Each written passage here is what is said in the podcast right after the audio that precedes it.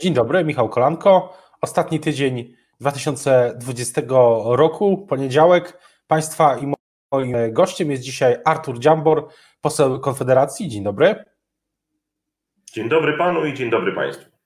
Tematem politycznym tego ostatniego tygodnia i być może też początku przyszłego roku są szczepienia. Premier Morawiecki dzisiaj ogłosił, e, mówił o przyjeździe kolejnej partii szczepionki. Czy, czy pan się zaszczepi na koronawirusa? No, na razie nie, ponieważ e, ja jestem miesiąc po, e, po wyjściu ze szpitala i no, jestem jakby chroniony przynajmniej z tą wiedzą, którą mam. Natomiast, e, natomiast no, mam nadzieję, że, że będę mógł poobserwować sytuację związaną z tym koronawirusem i z tym szczepieniem przez jakiś czas i później, no to już też, też y, ja ufam lekarzom. Lekarz, który mnie prowadzi, jeżeli mi powie, że to jest dla mojego zdrowia i to będzie dobre, no to się pewnie zaszczepię, chociaż oczywiście nie wykorzystując w żaden sposób, w żadnym, y, w żadnym stopniu jakiejkolwiek uprzywilejowanej pozycji, po prostu poczekam sobie na koniec kolejki, mm, gdy, gdy rzeczywiście dostanę taką sugestię, tak? Ja jestem jeszcze przy okazji mam taką astmę uczuleniową, nie wiem, czy to nie jest przeciwwskazanie, zobaczymy, nie mam nic przeciwko szczepieniom, chociaż na przykład na grypę się nie szczepiłem e, wcześniej, e, chyba w życiu nigdy. E, nie mam nic przeciwko szczepieniom, natomiast jestem ogromnym wrogiem tej rządowej propagandy. Właśnie, bo jest pytanie o to, czy te szczepienia, szczepionka, ona powinna być tematem politycznym, czy tematem jakiejś, czy tematem wyłączonym ze sporu, jak niegdyś w Polsce tematy zagraniczne. Kilka takich kierunków no było raczej zespołów włączonych. No to przede wszystkim powinno być tak, że się konsultujemy z lekarzami. Ludzie nie powinni słuchać swoich ulubionych polityków albo aktorów, piosenkarzy, którzy się będą szczepić, tylko powinni słuchać swojego lekarza. To się powinno odbywać w gabinecie lekarskim i tyle. Natomiast tutaj rzeczywiście jest tak, że no, y, wokół tej szczepionki i wokół w ogóle całego koronawirusa jest tak gigantyczna, zmasowana akcja propagandowo-marketingowa na całym świecie. Ja nie krytykuję polskiego rządu tylko. Cały świat. W Wielkiej Brytanii też mieliśmy pierwsze zaszczepienie. W Stanach Zjednoczonych mieliśmy pierwsze zaszczepienie. W Polsce też wczoraj było to relacjonowane wszędzie poza Mango TV. Tak? No jest tak, że jesteśmy tak przepychani, karmieni, przekarmiani tym, że to musi wywołać reakcje odwrotne i to każdy marketingowiec, każdy PR-owiec powie, że no, nie należy przesadzić, że należy przekonywać, ale w mądry sposób przekonywać. Należy pokazywać zalety i y, też nie, za, nie zapominać o wadach i tak dalej.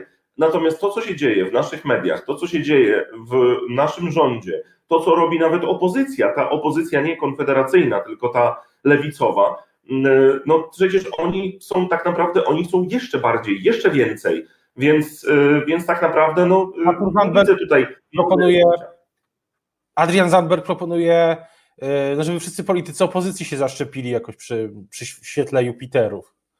Tak to Niech się zaszczepiają. No tak jak w Stanach Zjednoczonych się prezydenci po, po zaszczepiali, tak? Niech się zaszczepiają, naprawdę, no przecież nikomu tego nie bronimy. Natomiast jesteśmy bardzo mocnymi przeciwnikami ja propagandy ze względów na to, że ja po prostu PR-owcem jestem też z wykształcenia trochę. Natomiast, y, natomiast inna sprawa jest taka, że jesteśmy przeciwnikami przymusu. A y, rząd y, chwali się dwiema rzeczami, które są na razie jeszcze manipulacją, co najmniej, jeżeli nie kłamstwem. Po pierwsze, piszą, że ta szczepionka jest darmowa, a to nie jest prawda, może być ewentualnie uznana za bezpłatną, natomiast rzeczywiście darmowa nie jest, ponieważ no jednak grube miliardy na to poszły. Jeszcze dziś cały czas minister zdrowia nie wie, jak grube miliardy, bo on tam cały czas szacuje. E, I to są miliardy z naszych podatków, więc to nie jest darmowe. Tak? Trzeba znać znaczenia słów, jak się ich używa, szczególnie jak się jest w ministerstwie. Mm, e, druga rzecz to dobrowolne. No, z tą dobrowolnością też jest tak, że słyszeliśmy zapowiedzi jeszcze wczoraj czy przedwczoraj, nawet minister Dworczyk powiedział, że mm, status tych ludzi, którzy będą zaszczepieni, będzie inny niż status niezaszczepionych. No i teraz co to oznacza? Tam minister Niedzielski posunął się nawet dalej w swoich wypowiedziach. On mówił, że zaszczepieni nie będą wpadali w kwarantannę, nie będą musieli nosić maseczek, będą mogli podróżować, jeszcze, kurczę, nie wiem, pięć czekolad jeszcze powinni dostać. My jesteśmy całkowicie przeciwni robieniu kategorii obywatela. I jeżeli rząd rzeczywiście będzie szczepił ludzi tak, jak dotychczas szczepił na wszystkie inne choroby i nie będzie robił żadnych cyrków polegających na certyfikatach zaszczepionych, nie tylko nasz rząd, ale wszystkie rządy, bo weźcie Państwo pod uwagę, ci, którzy to oglądacie, że na świecie się w tym momencie dzieją takie cyrki, że na przykład do samolotu międzynarodowego będzie mogła wejść osoba, która pokaże, że została zaszczepiona. Temu się trzeba przeciwstawić. Takich kategorii obywatela nie może być. A z drugiej strony, wracając na chwilę jeszcze do tych akcji przekonywania, bo rozmawialiśmy w tym roku też na antenie rzeczy o polityce, o wiele padało, y, rozmawialiśmy wiele o tej tak zwanej odporności populacyjnej, czy jak to się, czy jak niektórzy mówią, czy albo też stadnej. No i wydaje się, że jedyną możliwością właśnie osiągnięcia tej odporności w tym przyszłym roku będzie masowe zaszczepienie populacji. Więc e, pytanie tylko, więc to nie jest tak, że, że Konfederacja czy pan jakby powinni do tego zachęcać, żeby tą odporność zbiorową wreszcie mieć. No, ja nie zniechęcam nikogo do szczepienia się, natomiast pokazuję też, że po prostu no, powinniśmy do tego podchodzić przytomnie. Wiedza jest naprawdę powszechna, można sobie sprawdzić, można sobie posłuchać. Mm, można posłuchać y, profesorów medycyny, wirusologów i epidemiologów, którzy naprawdę wiedzą, co mówią, którzy są zarówno za tym, żeby się szczepić e, natychmiast, jak i szczepić się w ogóle, ale niektórzy sugerują, że jednak ten lockdown, te wszystkie blokady, te wszystkie maseczki, te wszystkie ograniczenia, te metry odstępy, e, osobom metro kwadratowe i tak dalej, to są wszystko bzdury, ponieważ nie jesteśmy w stanie się przed tym ochronić. I jedni i drudzy, zaznaczam, za, zachęcają do tego, żeby się szczepić, ponieważ po prostu szczepienia pozwalają nam na to, żeby e, zmniejszyć ryzyko zachorowania. I tyle. Natomiast e, my zwracamy uwagę na całą resztę. My mówimy o wszystkim innym, o tych wszystkich manipulacjach, które dzieją się dookoła e, i o tym, co sobie rząd pozwala zrobić z obywatelami. My mamy nadzieję, że do tego po prostu nie dojdzie, że będą kategorie obywateli i też mamy nadzieję, że jak najszybciej zrezygnują nasi rządzący z wszystkich obostrzeń, ponieważ te obostrzenia powodują więcej śmierci. No, wystarczy spojrzeć na statystyki, na statystyki, dane oficjalne ze strony GUS-u, śmiertelność października i śmiertelność listopada. To są dwa miesiące, w których umarło dodatkowe 20 tysięcy ludzi, którzy nie byli związani z koronawirusem. To jest 20 tysięcy przedwczesnych śmierci, których nigdy wcześniej nie było. Mamy najgorsze miesiące od czasu II wojny światowej. Tylko dlatego, że tak wygląda w tym momencie zator w y, ochronie zdrowia, zator szpitalny, spowodowany tym, że w pewnym momencie padła decyzja, żeby tworzyć, między innymi padła decyzja, żeby tworzyć tak zwane szpitale jednoimienne i ludzie nie byli inne choroby, ludzie chorujący na inne rzeczy nie byli na czas obsługiwani. Pokłosiem tego będzie teraz ta zwiększona śmiertelność. I to jest coś, o czym my w Konfederacji mówili, mówiliśmy od samego początku. Mówiliśmy to nawet w Sejmie, w marcu, w kwietniu, Mówiliśmy o tym, że jeżeli rząd będzie podejmował takie decyzje jak lockdowny, to to będzie powodowało przedwczesną śmierć masy ludzi, którzy nie mają nic wspólnego z koronawirusem, bo koronawirus nikt z nas nie neguje tego, że jest chorobą dla niektórych śmiertelną, jak widzimy codziennie statystyki tak. dla kilkuset osób w Polsce dziennie.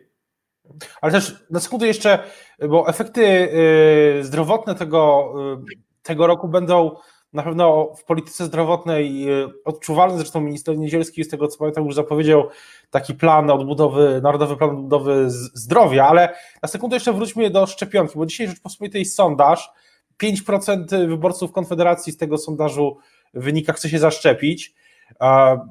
Czy, czy będzie, myśli, myśli pan, że jest pan w ogóle zaskoczony takim wynikiem, czy, czy niespecjalnie? Nie, nie jestem zaskoczony, bo też na, na przykład na grypę dotychczas szczepiło się tam średnio 4-5% obywateli Polski w ogóle, tak? Więc y, myślę, że nie jest to nic dziwnego i tyle. Myślę, zostawmy to w spokoju. Naprawdę zostawmy to ludziom, niech sami decydują, niech konsultują się. Jeszcze raz powtórzę, tak jak na początku powiedziałem, niech rozmawiają ze swoimi lekarzami, a nie ze swoimi ulubionymi politykami. Ja jestem nauczycielem angielskiego, a z wykształcenia marketingowcem. Pojęcia nie mam o tym, jak to wygląda przy okazji tworzenia szczepionki i jaki ona ma rzeczywisty wpływ na, moją, na moje zdrowie. Ale mam świetnych lekarzy i słucham ich i ufam im, ponieważ no, wiem, że nie chcą mi zrobić krzywdy. Także tego wszystkim Państwu życzę. Przechodząc do, właśnie jeśli chodzi o wpływ, to pytanie też o wpływ e, e, polityczny tych decyzji, na przykład dotyczących tej, tych obostrzeń świąteczno-noworocznych, które mają potrwać aż do przyszłego, e, do 17 stycznia, z tego co rozumiem. Czy, czy myśli Pan, że to będzie miało wpływ polityczny na notowania na przykład Prawa i Sprawiedliwości w przyszłym roku, w ogóle na przyszły rok? Znaczy ja myślę, że w ogóle notowania Prawa i Sprawiedliwości są dosyć nieruchome. Jak patrzymy na sondaże, to ich nie ruszył ten kryzys związany z wyrokiem Trybunału, ale też i nie rusza ich ten kryzys obecny, ponieważ duża, lwia część elektoratu Prawa i Sprawiedliwości to jest y, ta grupa społeczna, która na koronawirusie w ogóle nie utraciła nic, e, a nawet częściowo zyskała w wielu przypadkach.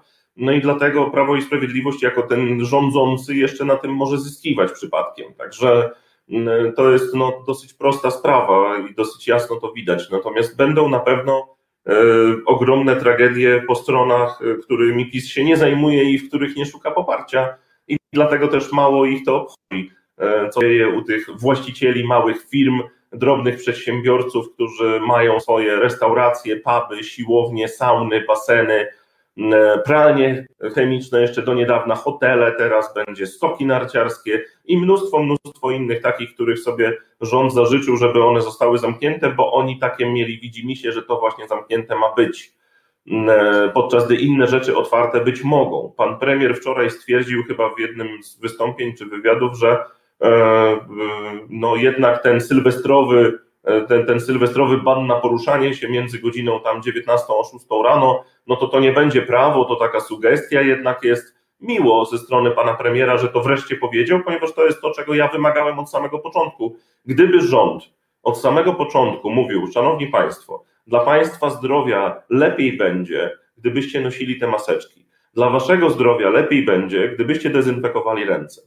Dobrze by było, gdybyście Państwo wybierali sobie godziny zakupowe takie, dzięki, w których nie będzie tam tłumu ludzi, tylko wtedy, kiedy jest rzadziej odwiedzane i tak dalej, i tak dalej. Gdyby rząd w ten sposób potraktował społeczeństwo, ja bym się przyłączył. Ja bym wtedy powiedział, to się mi podoba, tak właśnie powinien rząd traktować obywateli. Natomiast nasz rząd zdecydował się na, jeżeli przypadkiem spróbujesz bezczelnie nie założyć maseczki, to tysiąc złotych mandatu dostaniesz. Tak? I tak dalej, i tak dalej. I tak w tym kierunku szedł dalej i wymyślili sobie godzinę policyjną w Sylwestra, wymyślili sobie teraz ten lockdown 28, który nazwali narodową kwarantanną, bo u nas wszystko musi być narodowe. Wtedy to jest takie patriotyczne i wtedy wiadomo, że to się to, to dobrze dla Polski. Narodowa kwarantanna, narodowy program zdrowia, narodowa odbudowa czegoś tam. I my mamy to łykać, my mamy tego słuchać i mamy się z tego cieszyć. Tylko problem polega na tym, że w trakcie tej narodowej kwarantanny upadnie kilka restauracji, kilka pubów, kilka siłowni. Ja nie wiem, no w moim mieście, w Gdyni, zniknęła jedna z najlepszych restauracji. Zniknęła już na amen. E, była z nami, nie wiem, 20 lat. Właściciel tej restauracji miał inny biznes, biznes, którego pan premier Morawiecki nie zamknął i po prostu biorąc pod uwagę to, że przez pół roku nie mógł funkcjonować, powiedział, że ma dość, zajmie się tym drugim biznesem, bo w tym drugim biznesie mu premier nie przeszkadza. Zamknął restaurację, zwolnił ludzi, pożegnał się, już nigdy w tej restauracji nie zjem. Właściciel jednego z pubów, w których ja się spotykałem z moimi sympatykami i kolegami, bo robiłem regularnie piwa z dziamborem, też już tego pubu nie otworzy. Już dostałem informację, że ten pub już nie wraca do życia, dlatego że no, teraz mieli zamknięte pół roku. Nawet jeżeli by mieli w styczniu otworzyć, to kto im zagwarantuje, że w marcu znowu na trzy miesiące nie będą musieli tego zamknąć? A czynsze trzeba płacić. I, inne zobowiązania trzeba płacić, niestety. I tego żadna tarcza nie pokryła. Tak? Więc, yy, więc to są te rzeczy, które ja widzę, które my widzimy.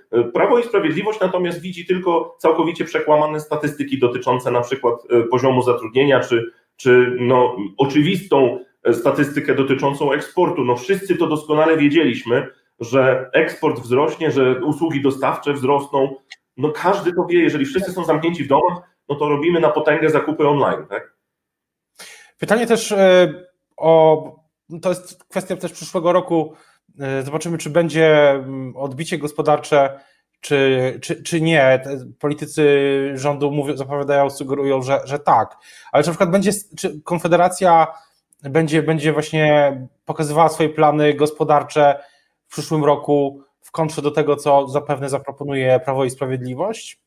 No oczywiście, oczywiście. No my cały czas to pokazujemy. My przede wszystkim sugerujemy, że jeżeli chcemy, żeby rzeczywiście było odbicie gospodarcze, to to odbicie gospodarcze nie może polegać na tym, że sobie pan premier Morawiecki dodrukuje kolejne miliardy złotych i będzie je rozdawał w programach e, socjalno-zapomogowych, tylko trzeba odpodatkować Polaków. Trzeba sprawić, że Polacy będą mieli więcej pieniędzy samodzielnie zarobionych, bo to są pieniądze silne.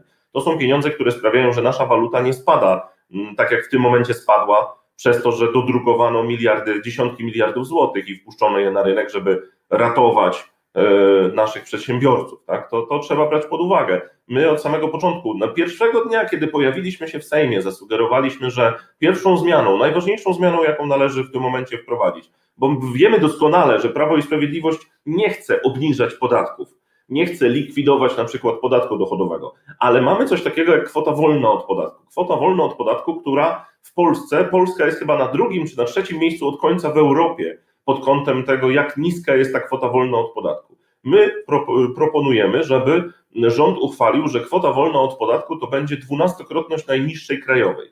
To pozwoli ludziom, którzy rzeczywiście zarabiają najmniej w Polsce, zyskać bardzo duże pieniądze w skali roku i to też pozwoli emerytom przede wszystkim dostać dużo większe emerytury. Nie będzie żadnych trzynastek, czternastek, ponieważ takie rozwiązanie pozwoli każdemu emerytowi dostać o 100, 200, 300, 400 zł więcej co miesiąc. I to jest rozwiązanie, które myślę, że by faktycznie ruszyło gospodarkę, ponieważ pozwoliłoby ludziom, którzy zatrudniają, mającym większe firmy, zarabiającym więcej, pozwoliłoby im też dużo więcej oszczędzić. E, a też ludziom, którzy pracują, pozwoliłoby na to, żeby pójść na większe zakupy. Więc napędzanie gospodarki jest dosyć oczywiste, gdy ma się więcej pieniędzy. Tylko chodzi o to, żeby te pieniądze miały wartość, a one będą miały wtedy dużą wartość, jeżeli będą większe dzięki niskim podatkom, a nie dzięki przelewom socjalnym. Także to jest podstawowy punkt, myślę, absolutnie najważniejszy. Kolejną rzeczą, przy okazji tego, że wyrośnie nam najniższa krajowa no, od 1 stycznia, to urośnie również i średnia krajowa, natomiast nie rośnie z kolei e, kwota, którą e, e, można, znaczy kwota, której wpada się w drugi próg podatkowy. Ten, te progi podatkowe są ustalone od rządu Millera, przypomnę, czyli to już dosyć dawno temu. Od tego rządu, rządu Millera, najniższa krajowa urosła z 800 zł do 2800 zł. Średnia krajowa również urosła w tym samym stopniu. Tymczasem e, próg podatkowy, w który, który się wpada w 32%, pozostaje na stałym poziomie 85 tysięcy od tych wszystkich kilkunastu lat.